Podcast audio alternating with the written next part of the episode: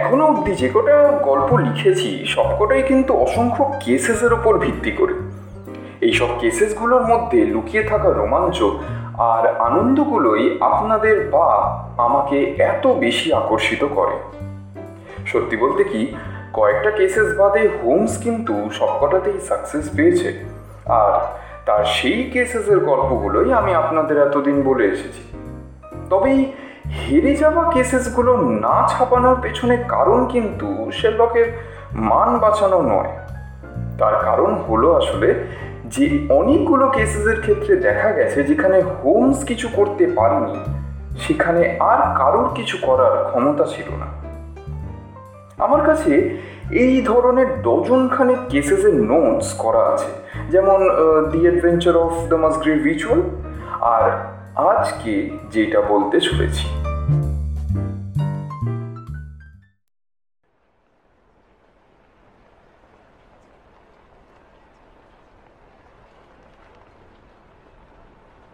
শরৎকালের একটি দুপুর।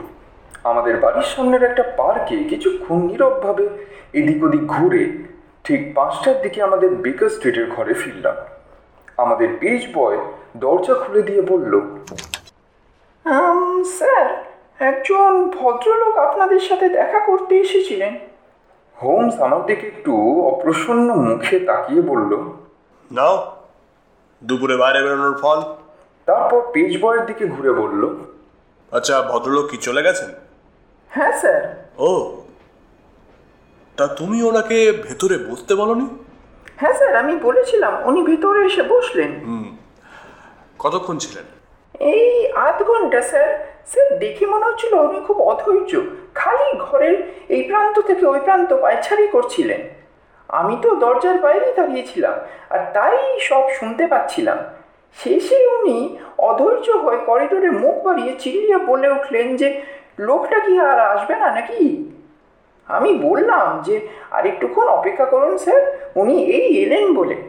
এই কথা শুনে লোকটা বলে উঠল যে তার বাইরে যাওয়া খুব দরকার। তার নাকি খুব দম বন্ধ হয়ে আসছে।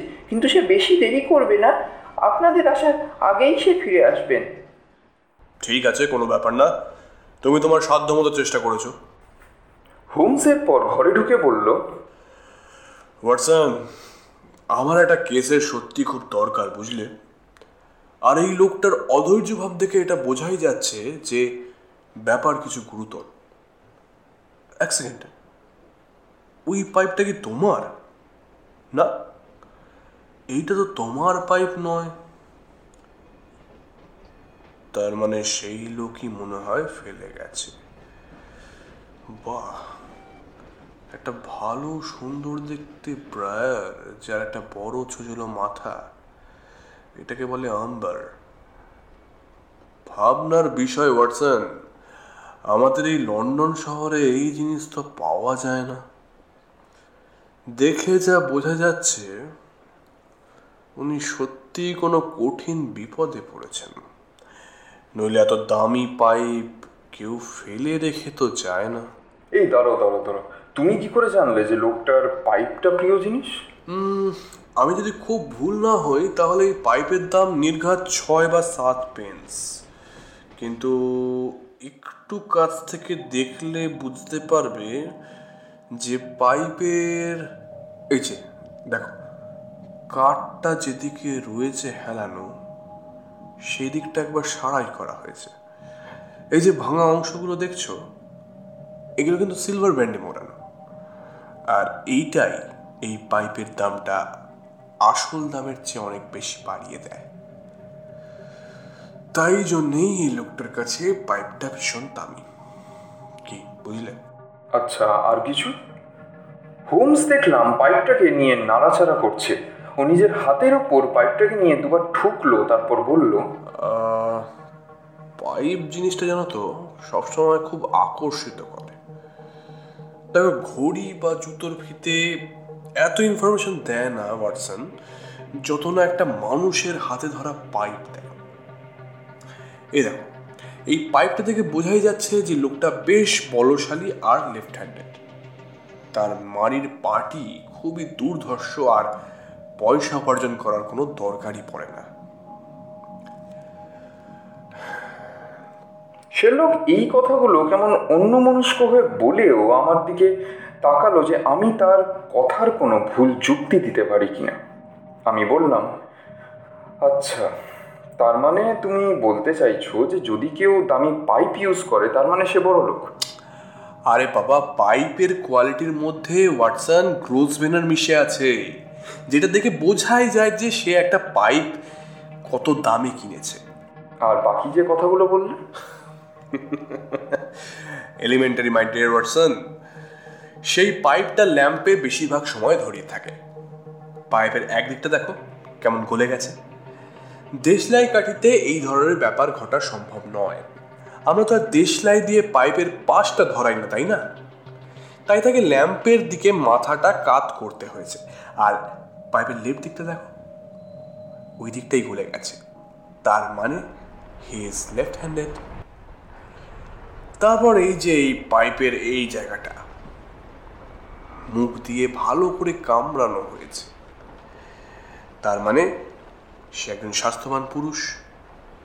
শেলকের এই কথার ফাঁকেই আমাদের ঘরের দরজা জোরে খুলে গেল আর একটি লম্বা সুপুরুষ দরজার কাছে দাঁড়িয়ে। দেখে সুস্থ বলেই মনে হলো এনার পরনে কালো স্যুট বয়স আন্দাজ তিরিশ কিন্তু দেখে মনে হয় আরও বেশি বয়স। ক্ষমা করবেন এইভাবে ঢুকে আসার জন্যে। আমার নখ করে আসা উচিত ছিল। হ্যাঁ সত্যি উচিত ছিল। আসলে আমি একটু উদ্বেগের মধ্যে দিয়ে যাচ্ছি মিস্টার হোমস। আহ, তারই কারণে মাথার ভেতরে সব কিছু কেমন যেন উলট পালট হয়ে যাচ্ছে। এই কথাটা বলে সে নিজের মাথার উপর দিয়ে নিজের হাতটা বোলালো। হ্যাঁ আপনাকে দেখে মনে হচ্ছে আপনি দুরাত ঘুমোননি। তাই আপনার মাথাটা ঠিক কাজ করছে না। আচ্ছা আমি কি জানতে পারি আমি আপনাকে কীভাবে সাহায্য করতে পারি? স্যার আপনার অ্যাডভাইস চাই আমার। ওকে তার মানে আপনি আমায় কনসাল্টিং ডিটেকটিভ হিসেবে নিযুক্ত করতে চান রাইট শুধু তাই নয় স্যার আমি চাই আপনি আমায় এক সাধারণ মানুষের মতো অ্যাডভাইস দিন। আমাকে জানতেই হবে এরপর আমি কি করব। লোকটা কথা বলতে বলতে কীরকম ঝুঁকে পড়ল সামনের দিকে আর দেখে মনে হলো যেন এই কথাগুলো বলতে তার খুবই দুঃখ হচ্ছে। জানি ব্যাপারটা খুবই ডেলিকেট মানে ঘরোয়া সমস্যা আর সেইটার ব্যাপারে বাইরে লোকের সামনে আলোচনা করা যায়। আপনার কোনো চিন্তা নেই গ্র্যান্ড মুনরো স্যার। আমাদের ক্লায়েন্ট লাফিয়ে উঠল চেয়ার থেকে। সেটি আপনি আমার নাম জানেন? আপনি যদি চান নিজেকে লুকিয়ে রাখতে তাহলে টুপির লাইনিংয়ের ওপর নিজের নামটা লেখা বন্ধ করুন। আর অথবা যার দিকে তাকিয়ে কথা বলছেন তার উল্টো দিকে টুপিটা ঘুরিয়ে বসতে পারেন। যাকে যেটা বলছিলাম আমি আর আমার এই বন্ধুটি অনেক ধরনের অদ্ভুত কেস দেখেছি আর অনেক গোপনীয় ব্যাপার শুনেওছি। আর আমরা সেই সব মানুষদের খুব ভালোভাবে সাহায্য করতে পেরেছি। তাই আপনি আর দেরি না করে এইবার বলেই ফেলুন আপনার সমস্যার কারণ। আমাদের ক্লায়েন্ট আবার একবার নিজের কপালের উপর দিয়ে নিজের হাতটা চালালেন তারপর নিজের হাত মুঠো করে নিজের গল্পটা আরম্ভ করলেন। ব্যাপারটা হলো মিস্টার হোমস আমি একজন বিবাহিত মানুষ। আর গত তিন বছরে আমার জীবনে কোনো ছুট ঝামেলা বিশেষ হয়নি। আমার আর আমার স্ত্রীর মাঝে কোনো রকম কোনো বাধা ছিল না। কিন্তু গত সোমবার থেকে আমার আর ওর মধ্যে এক ধরনের বাধা তৈরি হয়ে গেছে। আমার মনে হয়েছে যে ওর মনে এমন কিছু একটা চলছে, যেটা সে কিছুতেই আমায় বলতে চাইছে না। আর আমি বুঝতে পারছি যে সে ভেতরে কিন্তু এই ব্যাপারটা নিয়ে গুমড়ে গুমড়ে মরছে। আমাকে জানতেই হবে যে সে কেন এরকম করছে? ও হ্যাঁ সবার আগে এইটুকু বলব যে এফি কিন্তু আমায় খুব ভালোবাসে। আর এই ভালোবাসার জায়গায় কোনো রকম ভুল নেই। আমি সেটা বুঝতে পারি। কাইন্ডলি আমায় ফ্যাক্টগুলো একটু বলুন মিস্টার মুনরো। আমি এফির ইতিহাস সম্পর্কে যতটা জানি সবই আপনাকে বলছি মিস্টার হোমস। এফি ছিল বিধবা যখন তার সাথে আমার দেখা হয়। কিন্তু ওর তখন যৌবন পঁচিশ বছর বয়স। ওর নাম তখন ছিল মিসেস হেব্রা। ও আমেরিকা চলে যায় যখন তার খুব অল্প বয়স। আর অ্যাটলান্টার একটা টাউনে ও সেটেল করছিল। ওর আর ওর স্বামীর একটি সন্তানও ছিল। কিন্তু তারপর সেখানে ইয়েলো ফিভার দেখা দিল আর তাতে ওর হাজব্যান্ড আর ওর বাচ্চা দুজনেই মারা গেল। এই ঘটনার পর সে মিডল সেক্সের একটা গ্রামে নিজের পিসির কাছে চলে আসে। পয়সা বলতে তখন এফির কাছে শুধু চার হাজার পাউন্ড মতো ছিল। এই ছ মাস পিসির কাছে থাকার পর ওর সাথে আমার পরিচয় হয় এবং কিছু সপ্তাহ পরে আমরা দুজন দুজনকে ভালোবেসে ফেলি এবং বিয়ে আমি নিজে একজন বণিক মিস্টার হোমস আর আটশো পাউন্ড প্রতি মাসে আমার রোজগার। আমরা নরগুড়িতে একটা ভিলা কিনলাম। ব্যবসার জন্য কাজের বাইরে আমাকে যেতে হয় ঠিকই, কিন্তু গরমকালে কাজের চাপ কম থাকে বলে আমি এফির সাথে সময় কাটাতে পারি। বিশ্বাস করুন, মিস্টার হোমস, আমাদের সম্পর্কে কোনো রকম কোনো ছায়া ছিল না। যতদিন না এরকম একটা উদ্ভট অ্যাফেয়ারের কথা উঠে এসেছিল। এইবার বাকিটা বলার আগে আরেকটা কথা বলব যখন আমাদের বিয়ে হয়, এফি নিজের সম্পত্তি আমার নামে করে দেয়, অনেকটা আমার ইচ্ছের বিরুদ্ধে গিয়ে। তারপর এই ছয় সপ্তাহ আগে আমার কাছে সে এসে বলল জ্যাক তোমার মনে আছে যে তুমি আমায় বলেছিলে যে আমার যখনই টাকার দরকার হবে তুমি বার করে দেবে? এফি আমাকে বাড়িতে জ্যাক বলে ডাকে। এই কথা শুনে আমি বললাম নিশ্চয়ই কেন নেবে না? এ তো তোমারই টাকা। তাহলে আমি একশো পাউন্ড দাও। আমি এই কথা শুনে একটু অবাক হলাম। আমি জিজ্ঞেস করলাম কিন্তু এত টাকা দিয়ে কি করবে এফি তুমি বলেছিলে যে তুমি আমার ব্যাংকার আর ব্যাংকাররা কোনো প্রশ্ন করে না। ঠিক আছে। তোমার তোমার যদি নিতান্তই দরকার হয় পয়সাটা তাহলে আমি বের করে দিচ্ছি। হ্যাঁ নিতান্তই দরকার। আর তুমি বলবে না কেন এই পয়সাটা তোমার দরকার? হ্যাঁ বলব পরে কখনো। কিন্তু কিন্তু আজ নয়। তাই তখনের জন্যে ব্যাপারটা মেনে নিতে হলো তবে এইটা প্রথম এমন হলো যে আমাদের মধ্যে কোনো সিক্রেট রাখা হয়েছে। তা আমি একটা চেক ওকে লিখে দিলাম। তারপর ব্যাপারটা নিয়ে আর বেশি মাথা ঘামায়নি এইবার আমাদের বাড়ির সামনে একটা ছোট মতো কটেজ আছে। আমাদের বাড়ি আর কটেজের মাঝে একটা বড় মাঠ আছে। কটেজ অবধি যেতে হলে আমাকে রাস্তা হয়ে যেতে হবে। আট মাস ধরে ওই কটেজটা খালি পড়েছিল। এই আগের সোমবার আমি রাস্তা দিয়ে হেঁটে যাচ্ছি। হঠাৎ করে দেখি যে একটা ফাঁকা ভ্যান আসছে। আর কিছু কার্পেট মাঠের একদিকটায় পড়ে আছে। আমি একবার চোখ ঘুরিয়ে দেখলাম যে কি ধরনের লোক আমাদের বাড়ির সামনে থাকতে এসছে। দেখতে দেখতে হঠাৎ করে চমকে উঠলাম। কটেজটা দোতলা, আর দোতলার জানলা দিয়ে একটা অদ্ভুত দেখতে মুখ আমার দিকে তাকিয়ে আছে। আমি জানি না, মিস্টার হোমস ওই মুখটা কি ছিল? কিন্তু আমার শীত তারা পেয়ে যেন একটা ঠান্ডা স্রোত বয়ে গেল। এক কুতুরে ব্যাপার। আর অমানসিক ব্যাপার ছিল ওই ওই মুখটার মধ্যে। আমি তৎক্ষণাৎ কাছে গিয়ে আরও ভালো করে দেখবার জন্য এগিয়ে গেলাম। কিন্তু তাতেই মুখটা অদৃশ্য হয়ে গেল। আমি পাঁচ মিনিট ওইখানে দাঁড়িয়ে থেকে ব্যাপারটা নিয়ে ভাবলাম। মুখটা দেখে পুরুষ না মহিলা সেইটা বোঝা যাচ্ছিল না। কিন্তু রংটা আমার সব থেকে দৃষ্টি আকর্ষণ করেছিল। কীরকম একটা হলদেটে ভাব পুরো মুখটা জুড়ে আমি এতই অস্বস্তিতে ছিলাম যে আমি আরও জানতে চাইলাম, ওই ঘরগুলোর মধ্যে কে আছে?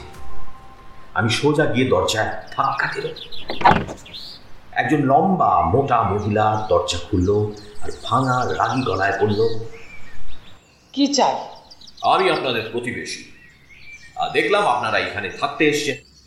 তাই ভাবলাম যদি কোনো সাহায্য করতে পারি। হ্যাঁ দরকার লাগলে অবশ্যই বলব। এই কথা বলে আমার মুখের ওপর দরজা বন্ধ করে দিল আমি পিছন ফিরে বাড়ি চলে এলাম। তারপর জানেন সারা বিকেল এই কাজ সেই কাজ করে নিজেকে ব্যস্ত রাখার চেষ্টা করলাম। কিন্তু বারবার জানলায় ওই মুখটার কথা আর ওই মহিলার বাজে ব্যবহার কিছুতেই মাথা থেকে বার করতে পারলাম না। আমি আমার বউকে এই ব্যাপারে কিছু বললাম না। আমার কোনো ইচ্ছে ছিল না তাকে অকারণে উত্তেজিত করা রাতে ঘুমোতে যাওয়ার আগে শুধু এইটুকু বললাম যে, ওই সামনের কটেজটায় লোক এসেছে। এই কথাতে সে কোনো উত্তর দিল না। আমিও আর কিছু বললাম না। আমি এমনিতেই খুবই ভালো ঘুমোই, মিস্টার হোমস কিন্তু সেই দিন রাতে কিছুতেই চোখের পাতা এক করতে পারলাম না। আধ ঘুমন্ত অবস্থায় আমি বুঝতে পারলাম যে কিছু একটা চলছে ঘরের ভেতর। আস্তে আস্তে বুঝতে পারলাম যে এফি জামা কাপড় পরছে। আমার মুখ দিয়ে ঘুম চড়ানো গলায় মনে হয় কোনো শব্দ বেরিয়ে গেছিল, কিন্তু তার পরক্ষণেই আমি আধ খোলা চোখে দেখলাম যে এফি আমার দিকে ভয় পাওয়ার দৃষ্টি দিয়ে তাকিয়ে আছে। মানে চেক করছিল যে আমার ঘুম ভেঙে গেছে কিনা। তারপর আমি ঘুমোচ্ছি ভেবে সে ঘর থেকে কোনো শব্দ না করে বেরিয়ে গেল। কিছুক্ষণ পর আমি দরজা বন্ধ করার শব্দ পেলাম। আমি থর মরিয়ে খাটের উপরে উঠে চোখ মুছলাম। বালিশের তলা থেকে ঘড়িতে বের করে সময় দেখলাম। দেখলাম ভোর তিনটে বাজে। আমি কুড়ি মিনিট ধরে বসে রইলাম ঘরে আর বিভিন্ন চিন্তা মাথায় ঘুরপাক খেতে লাগল। এইসব ভাবছি এমন সময় আবার আস্তে করে দরজা খুলে বন্ধ হওয়ার শব্দ পেলাম। আমি আর স্থির না থাকতে পেরে বলেই ফেললাম, এতক্ষণ কোথায় ছিলে, এফি? এফি আমায় দেখে ভয় পেয়ে গেল প্রথমটা। এফি না খুব খোলা মনের মানুষ ছিল কিন্তু সেই দিন ওকে দেখলাম কীরকম আস্তে আস্তে নিজের ঘরে চলে যাচ্ছে। তারপর খানিকটা হাসবার ভঙ্গি করে বলল আরে জ্যাক তুমি উঠে পড়েছো? আমি তো জানতাম তোমার কোনো জিনিস এই ঘুম ভাঙাতে পারে না। তুমি কোথায় ছিলে এতক্ষণ? তুমিও তো অবাক হচ্ছ কেন জ্যাক আমি তো আগেও অনেক সকালে বাইরে গিয়েছি জ্যাক আসলে ঘরের ভেতরটা একটু দম বন্ধ হয়ে আসছিল। তাই আর কি ভাবলাম, সকাল সকালে একটু ঠান্ডা হাওয়া খেয়ে আসি। আমি দরজার কাছটাতেই তো দাঁড়িয়েছিলাম। এই গোটা সময়টা আমার দিকে না তাকিয়ে ও কথা বলে যাচ্ছিল। আর ওর গলাটা কীরকম যেন কাঁপছিল। এইটুকু বুঝতে পারলাম যে সে যেই গল্পটা তৈরি করছে সেইটা টাহা মিথ্যে। আমি কোনো উত্তর না দিয়ে অন্যদিকে মুখ ঘুরিয়ে চুপ করে বসে রইলাম। আর মাথার মধ্যে অজস্র বাজে চিন্তা ঘুরতে লাগল। সেই দিনকে শহরে যেতে পারতাম, তবে প্রচণ্ড পরিমাণে আমি ডিস্টার্ব ছিলাম সেই দিন। এফি দেখলাম সারাদিন কেমন মুখ গোমরা করে বসে আছে। কিন্তু সারাদিন সে আমার দিকে জিজ্ঞাসু দৃষ্টি দিয়ে বারবার দেখতে লাগল। ব্রেকফাস্টের টেবিলে বিশেষ কোনো কথা হলো না। আমি বেরিয়ে পড়লাম হাঁটতে। ক্রিস্টাল প্যালেস অব্দি গিয়ে কিছুক্ষণ সময় কাটিয়ে একটার দিকে আবার নর্থপুরি ফিরে এলাম। আমি সেই কটেজের সামনে গিয়ে বেরিয়ে আসছি, এমন সময় আমার চোখ গেল ওই বাড়ির জানলার দিকে। আরেকবার অবাক হয়ে গেলাম। ওই দিন জানলায় কেউ ছিল না, কিন্তু ওই বাড়ির দরজা খুলে বেরিয়ে এলো আমার বউ এফি। আমি অবাক হয়ে গেলাম। ওকে দেখে আমার মনের ভাব তার মুখের ইঙ্গিতের কাছে কিছুই ছিল না। মনে হলো ও ঢুকে যেতে চাইছে ওই বাড়ির ভেতর। জ্যাক আমি তো এইখানে এসেছিলাম। এটা দেখতে যে আমাদের নতুন নেবারদের কোনো সাহায্য লাগবে কিনা সেটা দেখতে। তা আগের দিন রাত্রিরে এইখানেই আসা হয়েছিল তাই না? কি? এর মানে কি যে? কি কি বলতে চাইছো কি তুমি? তুমি এইখানে এসেছিলে কাল রাত্রি। আমি জানি। এই লোকগুলো কে এফি যাদের সঙ্গে তুমি অত সকালে দেখা করতে এসেছিলে আমি আমি সত্যি বলতে চাই আমি এখানে কখনো আসিনি। বিশ্বাস করো তুমি। মিথ্যে মিথ্যে মিথ্যে। তোমার গলার স্বর পাল্টে যায় যখন তুমি এই ব্যাপারে এই কথা বলছো। তোমার থেকে আজ অব্দি আমি কোনো জিনিস লুকাই আমি ওই কটেজটাই এক্ষুনি ঢুকবো আর এর শেষ দেখে ছাড়বো। না না না জ্যাক প্লিজ।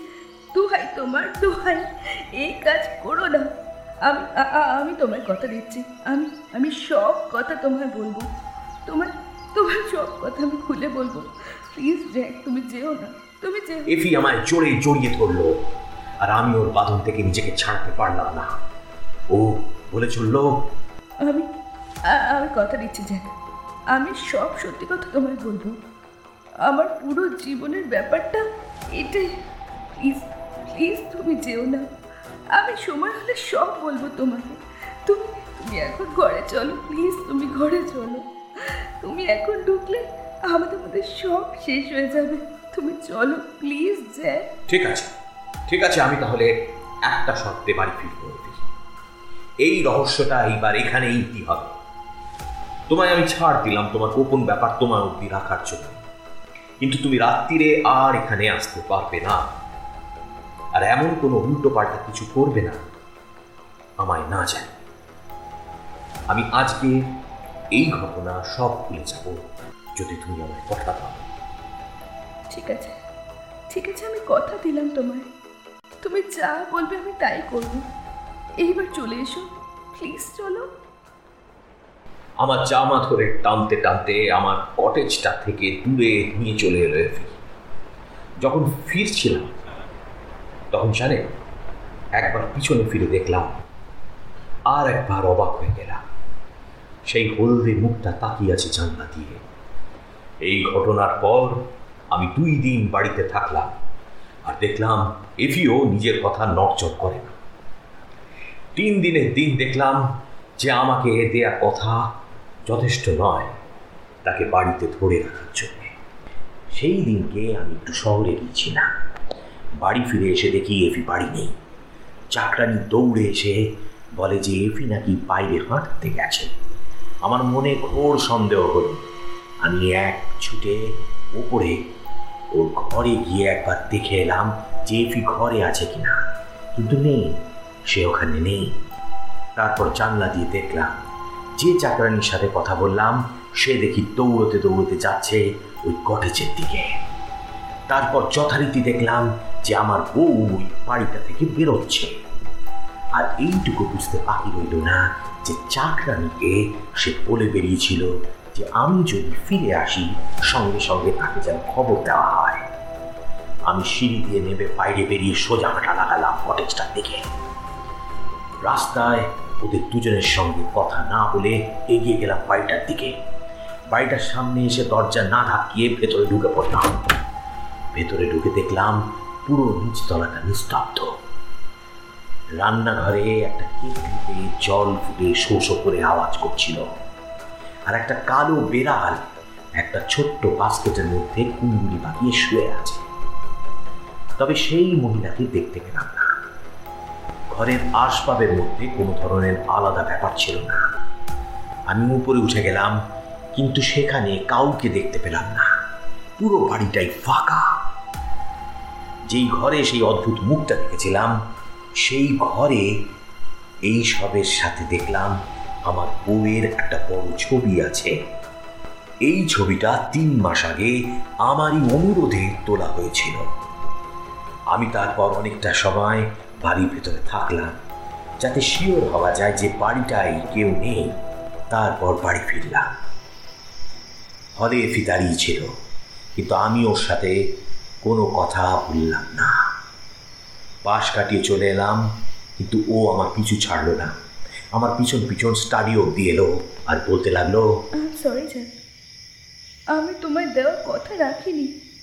কিন্তু তুমি যদি জানতে পরিস্থিতি তাহলে রাগ করতে না। তাহলে বলো সব সত্যি কথা। আমি পারব না জ্যাক আমি পারব না। তুমি যতক্ষণ না আমায় বলছো যে ওই কটেজে কে থাকে আর কার সাথে তুমি দেখা করছ আর তোমার ওই ছবিটা কি করে ওখানে গেল? ততক্ষণ আমার আর তোমার মধ্যে কোনো সম্পর্ক থাকবে না। এই কথা বলে ঘর থেকে বেরিয়ে এলাম। এইটা ঘটেছে কাল, মিস্টার হোমস। আর তারপর আমি ওর সাথে দেখা করিনি। এই ধরনের ঘটনা প্রথমবার ঘটেছে। আর আমি সত্যিই বুঝে তল পাচ্ছি না যে কি করব। হঠাৎ আজ সকালে আপনার কথা মনে পড়ল। আর মনে হলো যে আপনি ছাড়া আমায় এই বিপদ থেকে কেউ উদ্ধার করতে পারবে না। প্লিজ, আমায় বলুন আমি কি করি। আমি এই দুঃখ আর বইতে পারছি না, মিস্টার হোমস। আমি খুব আগ্রহের সঙ্গে এনার পুরো ব্যাপারটা শুনছিলাম। আমার বন্ধু কিছুক্ষণ গুম হয়ে নিজের ভাবনার মধ্যে ডুবে রইল। তারপর হঠাৎ বলে উঠল আচ্ছা আপনি কি একদম নিশ্চিত যে ওই জানলায় আপনি একটা লোকের মুখ দেখেছিলেন? প্রত্যেকবার যখনই আমি দেখেছি আমি সব সময় একটু ডিস্টেন্সে ছিলাম। তাই ঠিক স্পষ্টভাবে বুঝতে পারিনি। আর আপনার ওই মুখ দেখে কিছু অমানসিক বলে মনে হয়েছে রাইট হ্যাঁ বলতে পারেন কীরকম একটা অদ্ভুত দেখতে। হলুদ ভাব অথচ কেমন ফ্যাকাশে। মনে হলো যেন কোনো মৃত ব্যক্তি তাকিয়ে আছে আমার দিকে। আচ্ছা আপনার বউ যে একশো পাউন্ড চেয়েছিল আপনার কাছে সেটা কতদিন আগে? দু মাস আগে। আপনি কি আপনার বউয়ের প্রথম স্বামীর কোনো ছবি দেখেছেন?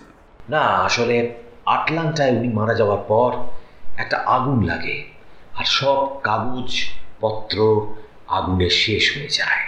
আচ্ছা তাহলে তো ডেথ সার্টিফিকেট থাকার কথা। হ্যাঁ সেইটা আছে আমি দেখেছি। এফি একটা ডুপ্লিকেট সার্টিফিকেট বানিয়ে রেখেছিল। আপনি তার কোনো বন্ধুর সাথে দেখা করেছেন যখন আপনার আর ওনার আমেরিকাতে দেখা হয়? না। ওকে গ্রেট আপনার বউ কি আমেরিকাতে ফিরে যাওয়ার কথা বলে কখনো? বা ঘুরতে যাওয়ার কথা? না।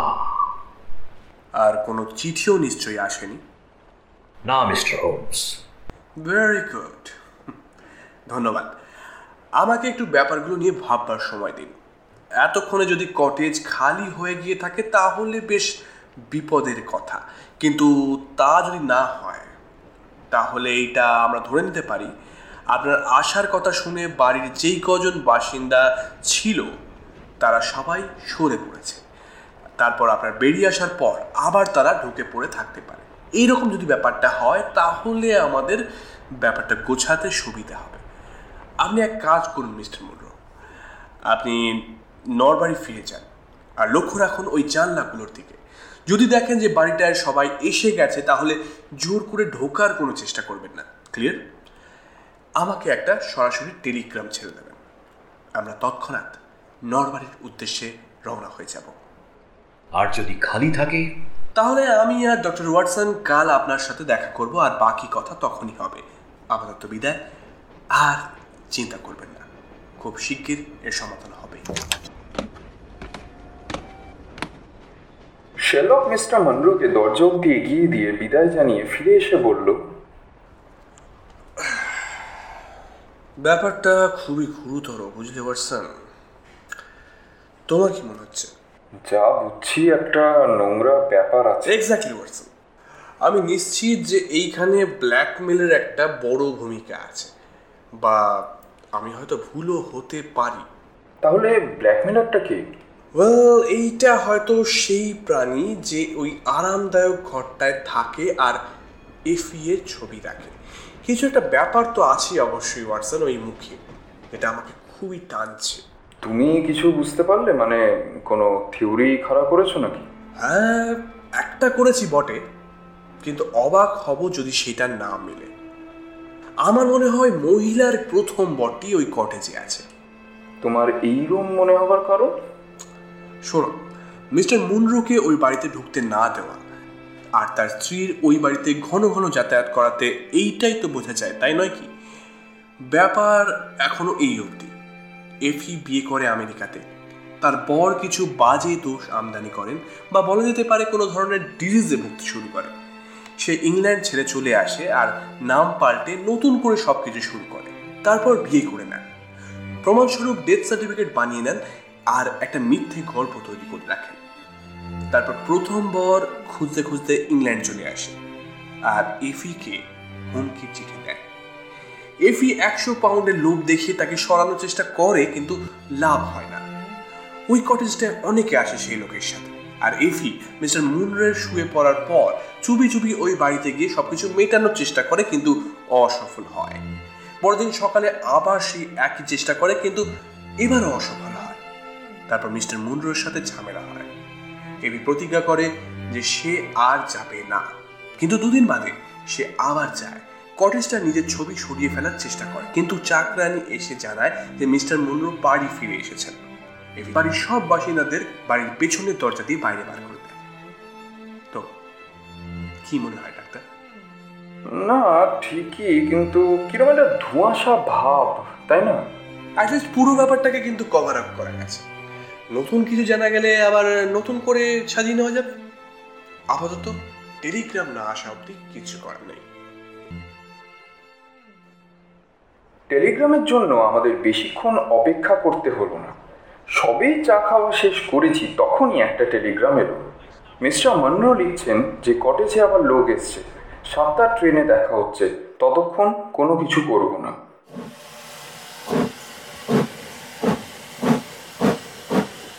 সাতটার ট্রেন থেকে নেমে দেখি উনি অপেক্ষা করছেন আমাদের জন্য প্ল্যাটফর্মে। আর স্টেশনের আলোয় বুঝলাম যে তার মুখটা কেমন ফ্যাকাশে হয়ে গেছে। ওই লোকগুলো এখন এখানে আছে, মিস্টার হোমস। আমি আলো জ্বলতে দেখেছি ওই কটেজে ব্যাপারটার এক্ষুনি একটা মীমাংসা করতে হবে। আমরা হাঁটতে শুরু করলাম। শেরলক জিজ্ঞেস করল আপনার প্ল্যান দেখতে তাহলে। আমরা তিনজনই বাড়িটায় ঢুকবো আর নিজের চোখে দেখব কে আছে ওই বাড়িটায়। আর আপনারা সাক্ষী থাকবেন। আপনি এটা করতে রাজি আছেন আপনার স্ত্রীর বারণ সত্ত্বেও? হ্যাঁ আমাকে এটা করতেই হবে। আমার মনে হয় আপনি ঠিক। সত্যকে চেপে রাখার থেকে বের করে দেওয়া অনেক বেশি ভালো। সেই রাতটা খুব অন্ধকার ছিল আর ঝিরিঝিরি বৃষ্টি পড়ছিল। মিস্টার মনরো দ্রুত পায়ে এগিয়ে যাচ্ছিল বাড়িটার দিকে আর আমরা তাকে অনুসরণ করছিলাম। ওই যে ওইটা হচ্ছে আমার বাড়ি যেখানে আলো দেখা যাচ্ছে। আর এই যে এই কটেজটায় আমরা ঢুকবো। আমরা একটা গলি মতো জায়গা দিয়ে ঘুরলাম আর একটা বিল্ডিং দেখা গেল ঠিক আমাদের পাশে আলোর একটা মোটা রেখা পড়েছে দরজার উপরে। আমরা উপর দিকে তাকাতেই একটা হলদে কি যেন একটা দেখলাম। মিস্টার মনরো চিল্লিয়ে বললেন, ওই যে মিস্টার হোমস, ওই ওই প্রাণীটা। আপনারা দেখতেই পাচ্ছেন, ওইখানে কেউ একটা আছে। এইবার আমার সাথে আসুন। আমরা দরজার কাছে গিয়ে দাঁড়াতেই একটা মহিলা বেরিয়ে এলো ছায়ার ভেতর থেকে। তার মুখ না দেখলেও তার হাতটা দেখলাম সামনের দিকে প্রসারিত। ঈশ্বরের দোহাই, তুমি যেও না। প্লিজ জ্যাক তুমি যেও না। আমি জানতাম তুমি আসবে। আমি জানতাম তুমি প্লিজ যেও না। ডিয়ার প্লিজ ভেতরে যেও না। আমাকে আমাকে এই শেষবার তুমি বিশ্বাস করো?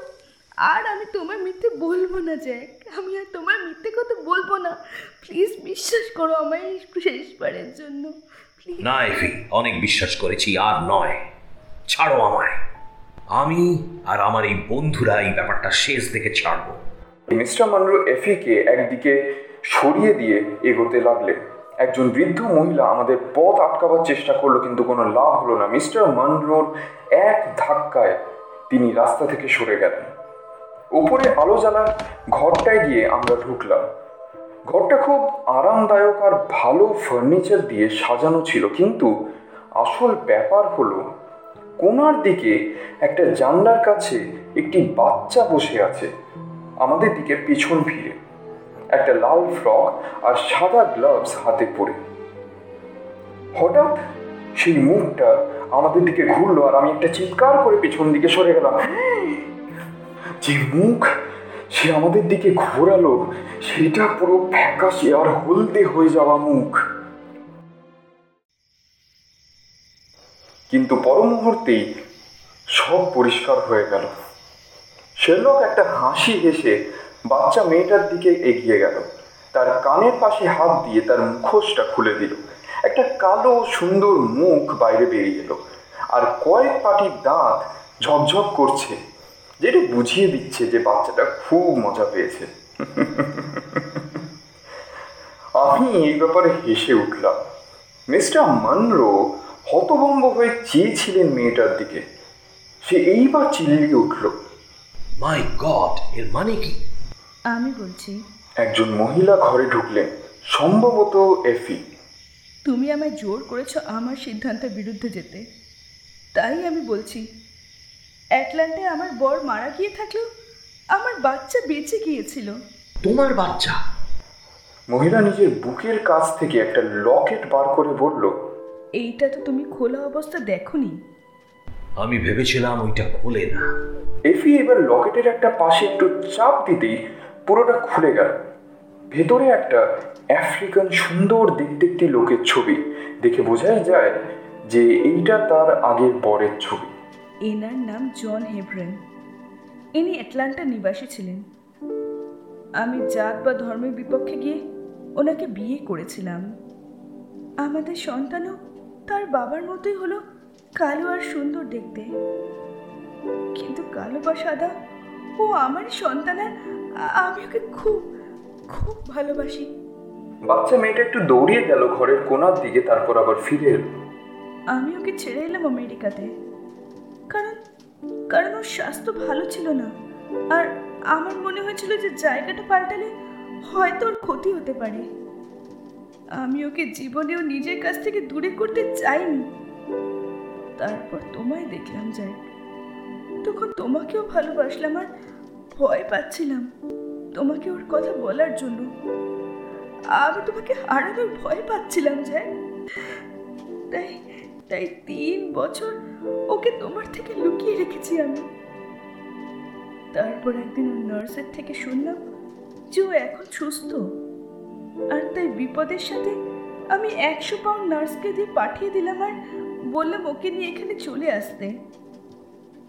ওকে মাস্ক আর গ্লাভস পরিয়ে রাখতাম যাতে লোকে বলা বলি না করে যে একটা নিগ্রো বাচ্চাকে আমরা এখানে এনে রেখেছি। তুমি যখন আমায় সেদিন বললে যে কটেজটাতে লোক এসেছে আমি আর ধৈর্য রাখতে পারলাম না, জ্যাক। ওই দিন রাত্রে ওই জন্য বেরিয়ে পড়েছিলাম। আর আর তুমি তা দেখে ফেললে। আর তারপরে কি ঘটলো সেটা তো তুমি জানোই, জ্যাক। তাই যখন তুমি সব জেনেই গেছো, তাই এবার তুমি বলো যে আমার আর আমার সন্তানের এইবার কি হবে? এফি হাত জোর করে দাঁড়িয়ে রইল একটা উত্তরের জন্য। দশ মিনিট বাদে মিস্টার মন্দ্র নিস্তব্ধতা কাটিয়ে একটি কাজ করে বসলেন। সে বাচ্চাটাকে কোলে তুলল একটা চুমু খেলো তার গালে তারপর তাকে কোলে নিয়ে নিজের স্ত্রীর হাত ধরে দরজার দিকে ঘুরল। আমরা এই ব্যাপারটা নিয়ে বাড়ি গিয়ে কথা বলি। এখন বাড়ি চলো। আমি অত ভালো নয় এফি কিন্তু তুমি আমায় অনেক উঁচুতে তুলে রেখেছ। শেলক আর আমি তাদের সাথে রাস্তা দিয়ে হাঁটলাম। আর আমার বন্ধু হালকা করে আমার জামার আস্তিনটা টেনে বলল আমাদেরকে মনে হয় লন্ডনে বেশি দরকার নরবাহির থেকে। চলে এসো। তারপর সারা দিন আর এই কেসটা নিয়ে শেলক কোনো কথাই বলল না। তবে শেষ রাতে ডিনারের পর বলল ওয়াটসন তোমার যদি কখনো মনে হয় যে আমি একটু বেশি কনফিডেন্ট হয়ে পড়ছি নিজের ক্ষমতার ওপর তাহলে হালকা করে আমার কানে নড়বাড়ি বলে দেবে। আর তাতেই যা কাজ হওয়ার হয়ে যাবে। ডিসকাস্টিং